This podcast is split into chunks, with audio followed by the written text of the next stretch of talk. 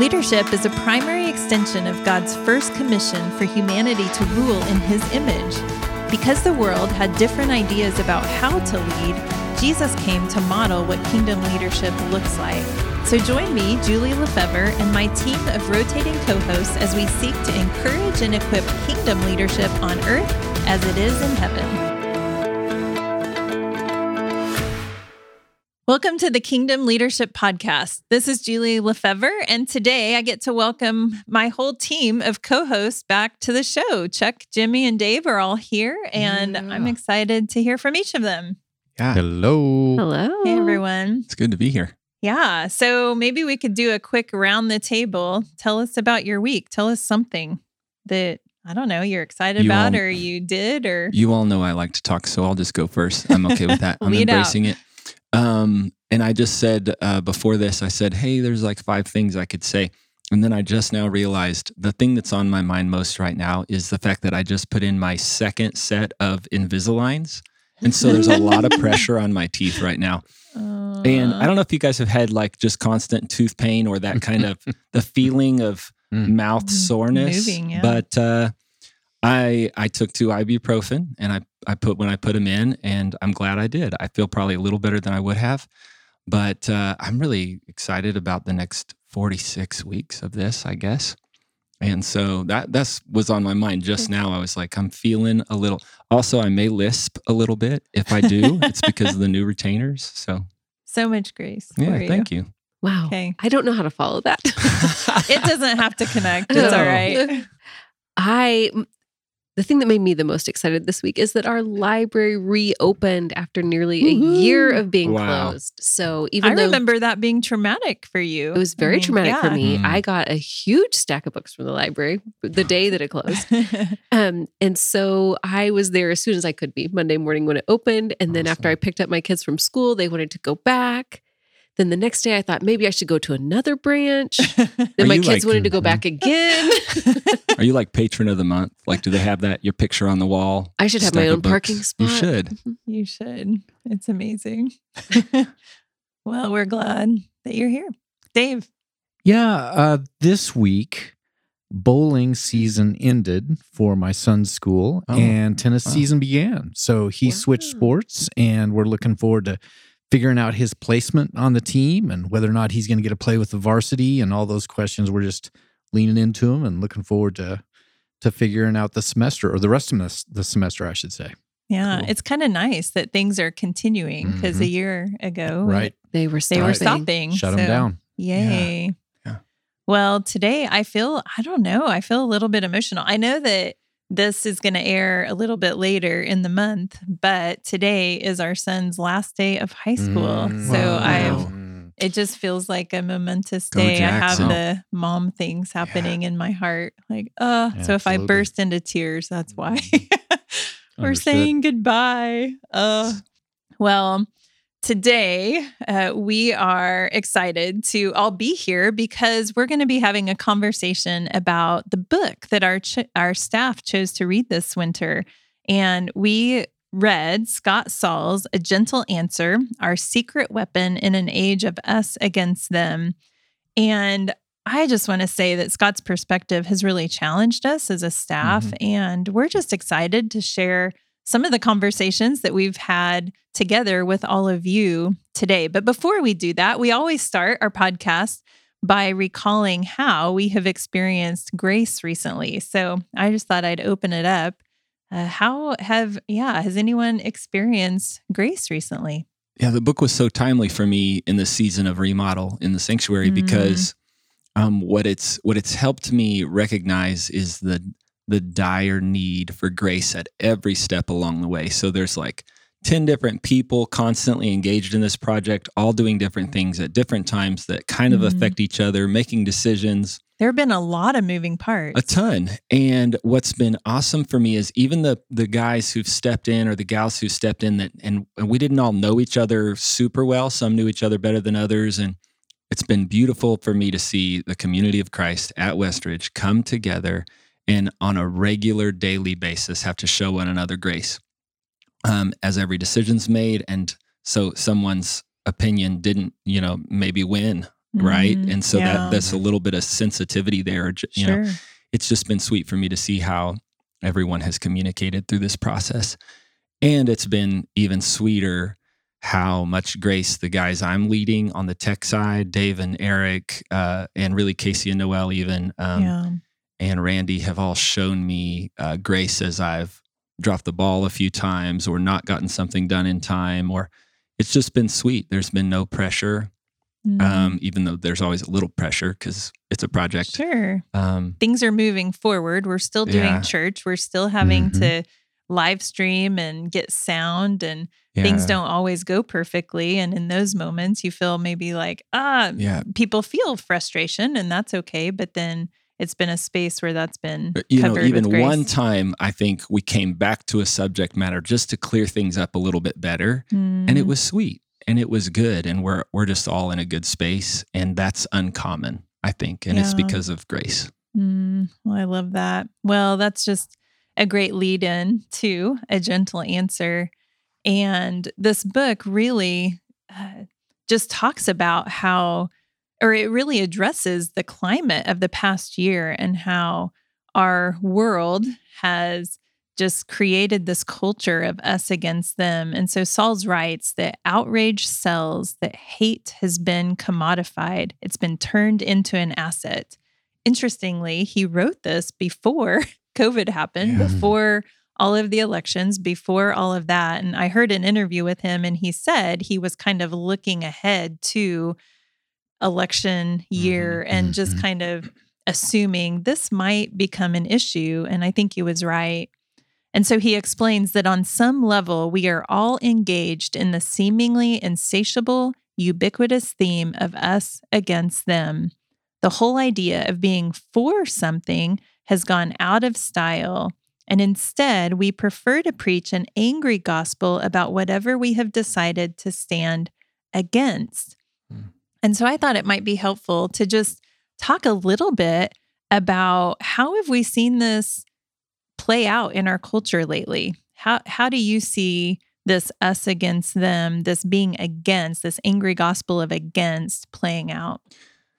Yeah, so for Lent, I've given up some of the social media stuff, and mm-hmm. so um, I I'll occasionally see a headline in, on an email and I'll send it to Sasha and say, read this article and tell me about it later.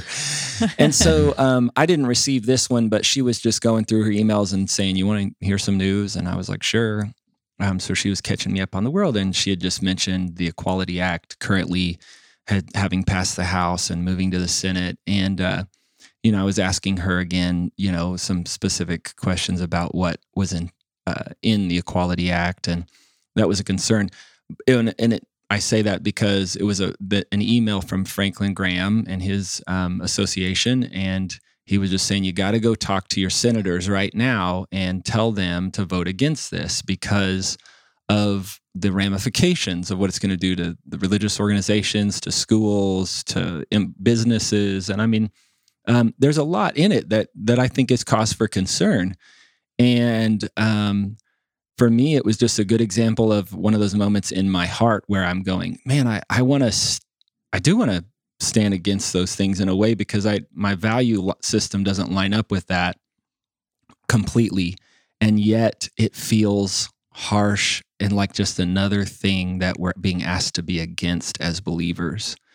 And it casts a shadow on us as against. And so, well, and it seems like we're always asked to call when you're against something, but how many times do we call to say I'm for something? And so, yeah, yeah it just uh, it, it it's a good example. One of the things I've been thinking about it really is more than just politics. We're thinking about a culture that is taking root and growing in our country. So, you know, politics is part of culture, but so is media, so is entertainment mm-hmm. and education. And the reality is, we're supposed to be involved with God's kingdom coming on earth as it is in heaven. So, the, if the goal is for God's kingdom to come, the goal is for something to emerge, for something to become visible, to develop, to grow, or you know, you might say to incarnate, something to take on flesh, something people can see. And as I read Sauls' book, I started resonating with the fact that you can only score when you're playing offense. You can only score when you have the ball. And so constant defensive measures never advance uh, the kingdom of God or the mm. purpose of the gospel. And so Jesus, as he did things and as he incarnated God's love here on earth, is supposed to be our example. And so it makes me think we, we've got to do more than simply be against. We have to find ways to to be for and to do and to dream and to conceive. Yeah. Yeah. And it just seems like our world right now has gotten off balance and it's it it does feel like we're all against. Mm-hmm. It's it just feels extreme. Mm-hmm. Yeah. And I think when we're all against, there's no time for doing what Dave was just mm. talking right. about. But right. If our focus was on tending our garden, mm. there's not nearly as much time to to be against and to fight over other things if we really are building and becoming and moving towards something. Yeah. And I want to be clear again, we're not saying that you can't be against. I mean, of course, right. we're, you know, being for right. some things means that we're against.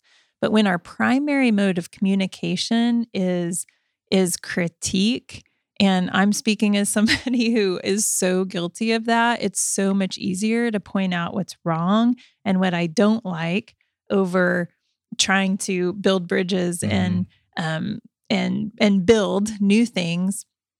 But if that's our primary mode of communication, then mm-hmm. exactly what you said, Dave, it's just not it's not going to work. It's not going to bring about kingdom. And I think we've even seen that in the the church, the big C church, that, you know, so many podcasts and articles and posts yeah, yeah. are always these condom. I shouldn't use the word always. I'm going to try not to do that. I retract that word.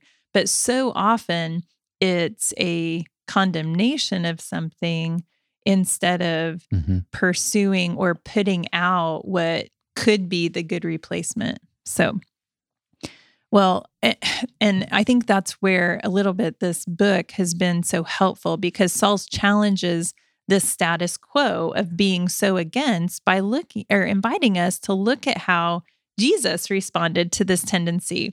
Because really, this isn't something new. Our world of us against them isn't a new phenomenon. It does feel like it's it has maybe been more highlighted this past year with all of the extra pressures but if you think about the world that Jesus lived in and ministered to, it was a world of us against them. Yeah. Just the nature of the Israelites, the Jewish people trying to remain separate and the way that the Pharisees were leading and you know the, all of the rules of of things that they were mm-hmm. against. You know, he was speaking to a world of us against them. And so Sauls just encourages us to look at how Jesus uh, befriends the sinner in us, about how Jesus reforms the Pharisee and disarms the cynic in us. And so we find in Jesus not only an example, but the transformative resource that can inspire and empower gentleness in us. So we want to take time this morning to address each of those tendencies that Jesus touches when we invite him into this process. So Let's start with how Christ befriends the sinner in us. How what what stuck out to you, Chuck, about just how Jesus addresses that part of us? Yeah. I loved that. Um, it's the it's the overarching feel I think that we seek to have in at Westridge Recovery mm. is that um, uh, we are all sinners and uh, it's His saving grace that invites us in to be able to be vulnerable enough, vulnerable enough to tell you know those those deepest darkest secrets to talk about the things that bring us most shame and so being um, a sinner doesn't disqualify you. it you actually qualifies Christ yeah. yeah. and so you know the, the Pharisees you know I wrote uh, I read on on page five I loved uh, he just said you know hey the Pharisees and scribes they they said this man welcomes sinners and eats with them you know it was like an accusation yeah. that they were like shame uh, on him and he's going yeah that's exactly right and so one one of the key concepts in this chapter for me was just uh, this simple idea that uh, Christ knew and celebrated each individual person's um, value, their worth. Yeah. And there was no, uh, so it, it like he took all the categories away. There was no, nothing that separated people in his mind um, in so many respects. Um, one of the things that uh, that just in that same vein spoke to me, uh, Sauls says, Christ turned his attention to those accustomed to being ignored, mistreated, discarded, and despised by the general public. If you were sick, poor, sexually damaged, or paralyzed by guilt and shame, for example, Jesus would move toward you and tell you what nobody else would, and that's that you matter. Mm. And uh, it gives me goosebumps uh, because it's what I've experienced as I've um, dwelled with Christ, as I just sit in what He speaks over me, as I as I meditate on Scripture and look at His life. It's what the gospel tells me is that I matter to Him. Mm and uh, and my sin doesn't disqualify me from that, but it qualifies me for receiving His grace. Yeah. One of the things that impressed me is Sauls his insistence on the order. It's the order that Jesus took with his thoughts when he he basically stood in the gap and protected this woman who had been caught in adultery. Hmm. And he asked her an interesting question after everyone had walked away, after Jesus had humiliated all of her attackers, he said, Has no one condemned you? And then he says, Neither do I condemn you. And he said, Go on your way and sin no more. And Sauls is so insistent that that order is critical to the process of reaching people and initiating life change. He said, when you get the orders backwards, when you begin with go on your way and sin no more, and then say, Neither do I condemn you, but you say it after the fact, that it loses some power in the life of those who feel condemned, misfits, or at least those who think they're think of themselves as misfits. And so it was pretty profound to think of that in terms of the order and the implications of the order in those two statements of Jesus. Yeah. And it just makes sense because we know that our our most primary need is to be accepted, to be loved, ultimately by God, but but also by people who are able to be significant communicators of what mm. God does for us. And that's what Jesus did. He said, I accept you, and what you did is secondary. Uh, your mm-hmm. value lies in who you are yeah. because I'm the one that created you. I'm going to in her case going to sacrifice for you i'm going to pay the price so you your value is is set and anything you do can't change that mm-hmm. so yeah yep sauls in that first chapter he writes jesus wants to love you just as much as he wants to change you that mm. that that wow. I, I mean then Dave Dave gave the example of how he did that and what order. And uh, I mean it that's profound. If mm-hmm. I would sit with that for a minute, um, if you haven't uh, ever considered it as a leader, do you believe that Jesus wants to love you as much as he wants to change you? Mm. It's not something yeah. that I I wake up and just do naturally. I have to lean in and engage that.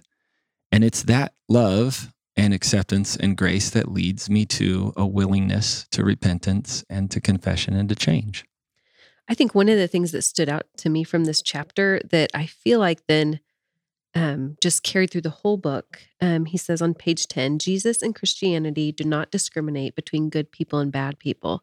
Instead, Jesus and Christianity discriminate between humble people and proud people.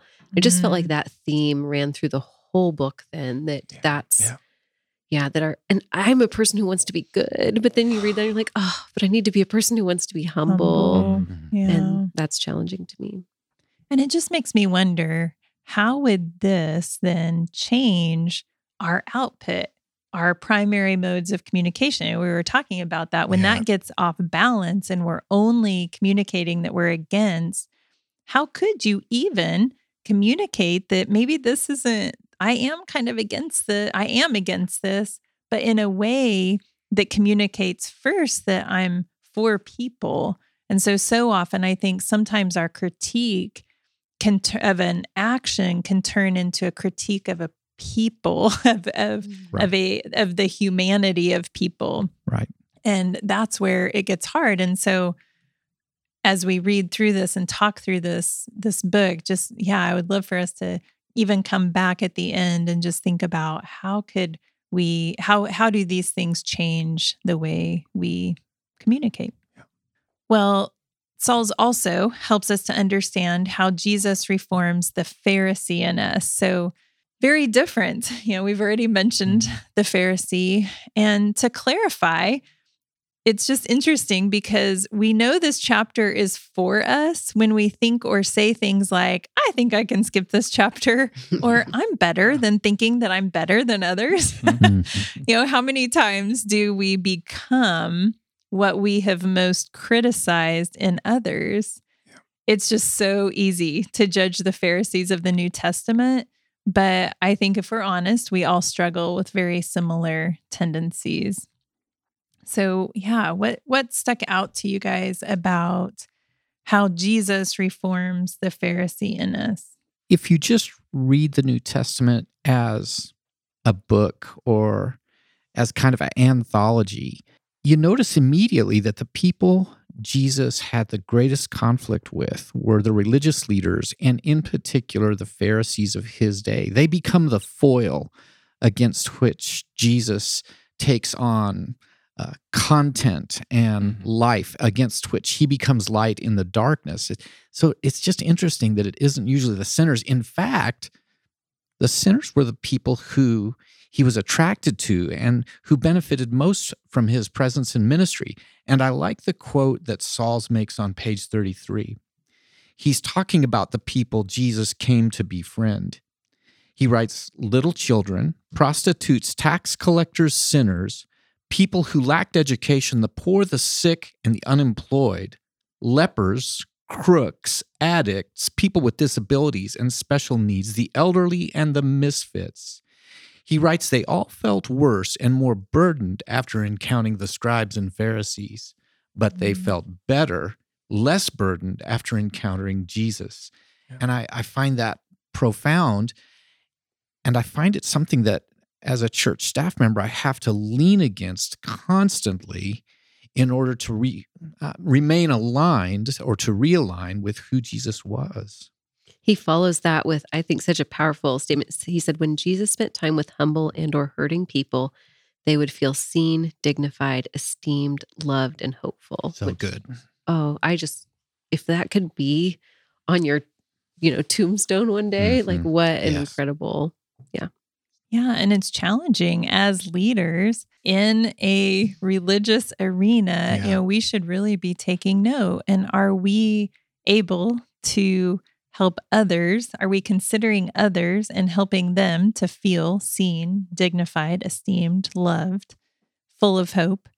Uh, is are we leading in a way that pours into people or so often I think I start leading out of my insecurities mm-hmm. and I start thinking, I need to be seen. I need to be dignified. Yeah. I need to be, you know, and so you start uh, seeking things for yourself. It's a self centered leadership instead of an other centered leadership. He says, uh, he says that the Pharisees, rather than letting themselves be handled by the word of mm. God, they presumed themselves to be the handlers of the word of God. Mm. And when I think about that um, and what that speaks to me, it it's just constant. Um, it, it encourages me to continually submit myself to the word before I ever think I could sit with someone and and utilize the word of God in their life. Like I have to be obedient to what the scripture is telling me every day in order to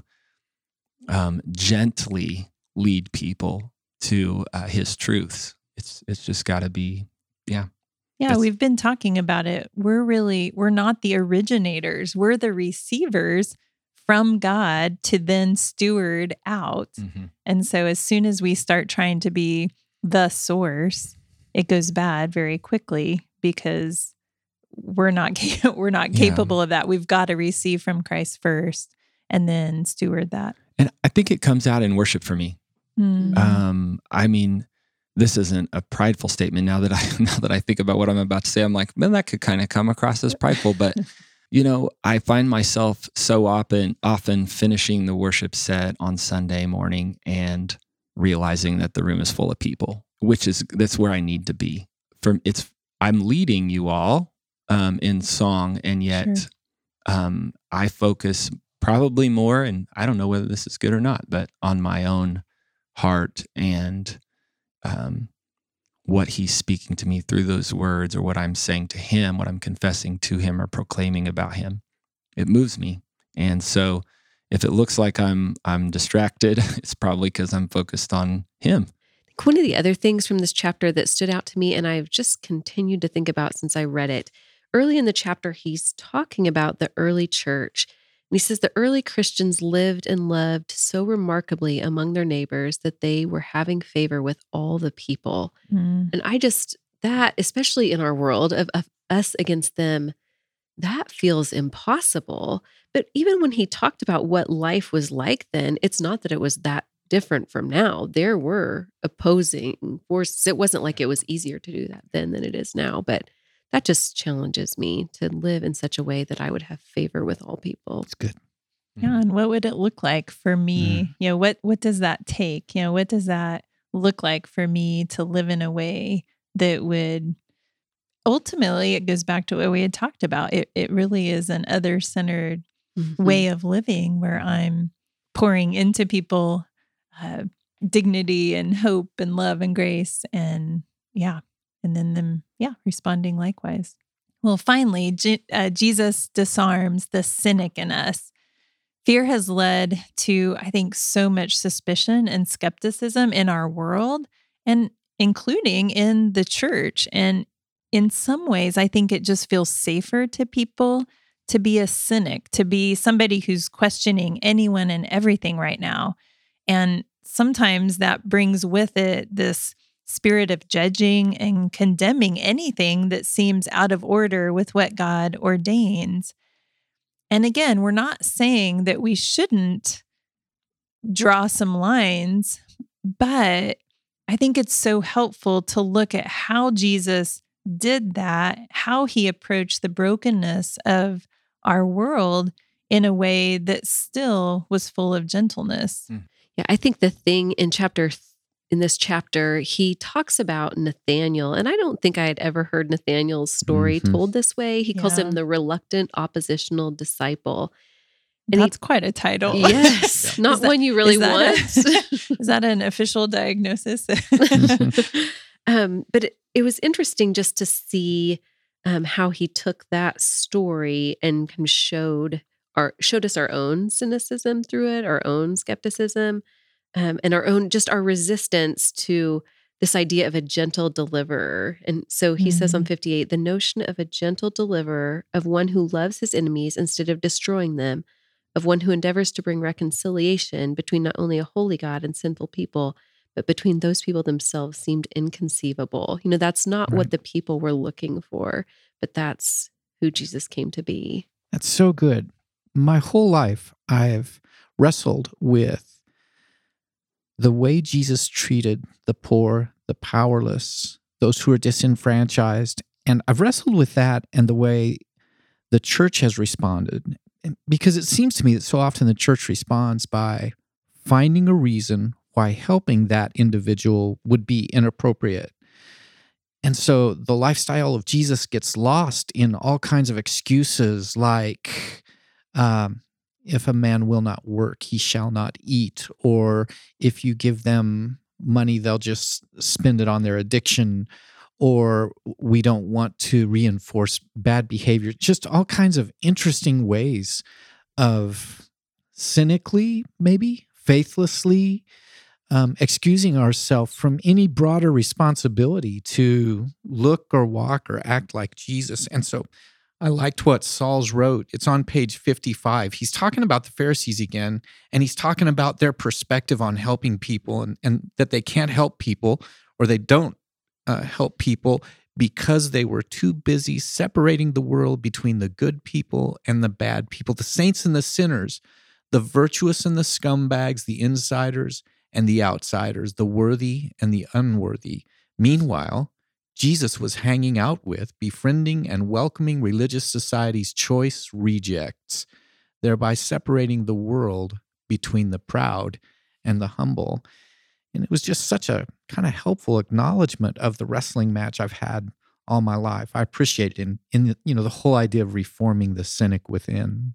You know, I think it's so interesting then when when we get so focused on yeah, separating people into the categories of the good and the bad that we get so focused on what people are doing and then it does kind of tend to lead us into this space of either they can't change or I am against that.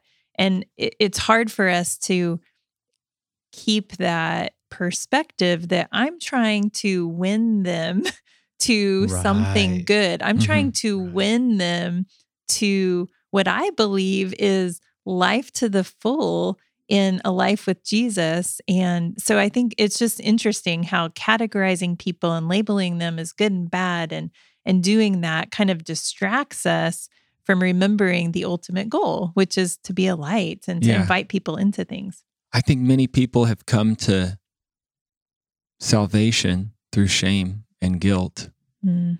Um, and even, you know, the shame theology, I think that's that's been utilized in churches over the years. He poses a question in this chapter that that struck me uh, because that was diff- it was different for me. I fell in love with Jesus uh, uh, and I, well, okay, so I accepted him because of the guilt that Shame led to guilt. to salvation. Really, mm-hmm. you know, I I knew I I on my own effort I couldn't overcome these things in my life, and um, so that did lead me to salvation. And yet, he asked this question that strikes me. Have you ever met a person who says they fell in love with Jesus because a religious person or a group of religious people scolded them for their morals, mm. their ethics, and their lifestyle choices? Mm-hmm. And the obvious answer is no. No one falls in love with Jesus because of that. Yeah. They and might so, feel manipulated into following. Yeah. yeah. Sure. Is that falling in love? He wants people who right. love him. Yeah. And it was, uh, I mean, it took years. Well. I mean, mm-hmm. it's, it's still, I'm forever process. I'm still right? converting. I yeah. mean, you know, it's a constant conversion, I think, in our hearts. But I just mean, uh, for me, uh, when I lead my group members or when I'm sitting with someone. That's just something that's really stuck with me this last month. Um, recognizing that if I'm if the goal is that they fall more deeply in love with Jesus and and reside with him, be with him, dwell mm. with him, it is not going to come through scorning and shaming their their ethics or their lifestyle choices. We all have a friend named Vince and yeah. everyone at the table here. Hi, and, Vince. Hi, Vince. Vince has been talking to me about his desire to build a tiny home in his backyard so that every time he sees someone on the street, every time he sees someone homeless, he can just put them in his car, drive them to his house, and offer them this tiny home to live in for as long as they need. And uh, you know, inside, I had about a thousand different reasons why that wouldn't work in my mind. Yeah. And I, I didn't, you know, I didn't express them because at the same time as I was thinking up all these cynical reasons why it could never work, I also was thinking, but we're supposed to be a people who walk by faith. Yeah. We're supposed to live by faith and not by sight. Mm-hmm. And who had the more, you know, who had more faith in that transaction, Vince or me. And yeah. obviously, mm-hmm. it's Vince. And recognizing, you know, really tough things may happen with a certain, you know, a, a, a setup like that. But at the same time, how else will we see God move if we don't reform the cynic yeah. within and step out in faith? If we don't ever get out of the boat, how will mm-hmm. we ever experience Him? And so it just came through in this chapter loud and clear. Yeah. Well, we could, uh, we've been talking about this book for lots of weeks. We've taken a chapter a week, and, and so we could probably keep going on and on and on about this, but uh, we we do have to honor your time, and so mm. we do like to wrap up our primary conversations by considering how can we become like Jesus so that we can lead like Him and today we've taken time to zoom in on the gentleness of Jesus and how that has impacted our world. And so we want to end now by talking through how how do we take on this same gentleness in our lives? How does the gentleness of Jesus change us and help us to lead out of gentleness instead of outrage? You know, the second part of the book is titled How His Gentleness Changes Us. And he's he included a verse that I don't think I'd ever noticed before. It's Psalm 1835. It says, You have given me the shield of your salvation, and your right hand supported me, and your gentleness made me great. Mm. It's like, wow, like just the power of his gentleness to change us. That's beautiful. You know, I think the the common one for me every week is that humility looks like sitting um, with the other person in the room and recognizing that they are no different than me. Like there's really no mm. difference, and um, Christ loves them equally, and um, they are the professional on them, and so I'm not. So I'm humbling myself, and I'm saying, God, just by Your Spirit, show me how to interact with them, how to to be gentle with them, how to love them, and so uh, what it's done is freed me up to sit with people who have very different opinions and ideas um, than I do. They think and act mm. differently, even. And I mean, like dramatic extremes sometimes. And I can still genuinely say, I love you and I'm for you and I'm with you. And I want to know you and because you're worthy of being known. In my own life, thinking about this book and the topics in this book has helped me have a lessened appetite, a diminished appetite for a harsh answer. And so many of the harsh responses that were attractive before thinking through some of these issues, they're no longer attractive. And so it kind of reduces the harsh content that I take in, whether it be uh, radio programming, podcasts, or just harsh answer sources that are in our world today. Mm-hmm as I listen to less, I become a less harsh person and have more creativity in offering gentle answers, and people respond better, which is another source of reinforcement. And you actually kind of get to see your life move uh, along the continuum to where people people are getting healed around you. Yeah. Maybe not healed of physical diseases, but you recognize that God is using a gentle answer to invite people to mm-hmm. deeper more meaningful and transformative relationships with him. So that's just that's been one way that I think I've been able to take on his gentleness. Mm-hmm. Yeah, I think I've just been so impressed with the idea that you know input produces output. And so for me, you know, it my output, my being able to be gentle in uh, toward others is so dependent on receiving the gentleness of Jesus myself. So, you know, how many how many minutes of my day am I listening to and receiving the ways that he's been gentle with me compared to all of the other voices that are out there because we've already said so many of the voices out there are harsh, they're mm-hmm. they're representative of the excuse me of the us against them culture right now of the outrage culture we are bombarded by that. And so if i'm not counteracting that with the voice of jesus either through his word through time with him through time with his people who are able to communicate it with me then it just seems like i struggle so much more to be able to do that. Um, so for me, it's just so dependent on receiving it first. Yeah, I agree. I was thinking uh, he has a line in the book where he says, in order to give a gentle answer, we must first believe we have received a gentle mm-hmm. answer. And I think as we're settled in that, and it's, I see how so much of my harshness or my defensiveness or my response to critique comes out of this insecurity. But if I yeah. have the security of his gentleness, I can yeah, I can behave much differently towards people that I um, maybe feel some conflict with, or um, yeah, just it it changes the way I treat people when I believe in His gentleness. Absolutely, it's like the law of sowing and reaping. I think mm-hmm. mm-hmm. you know, garbage in, garbage out, mm-hmm. harsh in, harsh out, gentle in, gentle out, grace in, grace out. Well, it seems as if becoming like Jesus, again, just depends on being with him enough to be assured that we're safe with him, that there is no condemnation for us, uh, that he already loves and cares for us. So we don't need, it's not our job to defend an issue to the point of outrage, right? Mm-hmm. Jesus didn't do that. If anyone had a right to mm-hmm. defend, if anyone knew the right thing, if anyone was you know determined to make sure people were thinking and saying and doing the right things it was Jesus but he just didn't respond that way and so uh, we have the opportunity to trust him because nothing happens here on earth that surprises him. He already knows and he already has a plan that is good. And instead of hate or anger or outrage, we really can just rest in his grace filled plan and live out the love and kindness that we see in Jesus.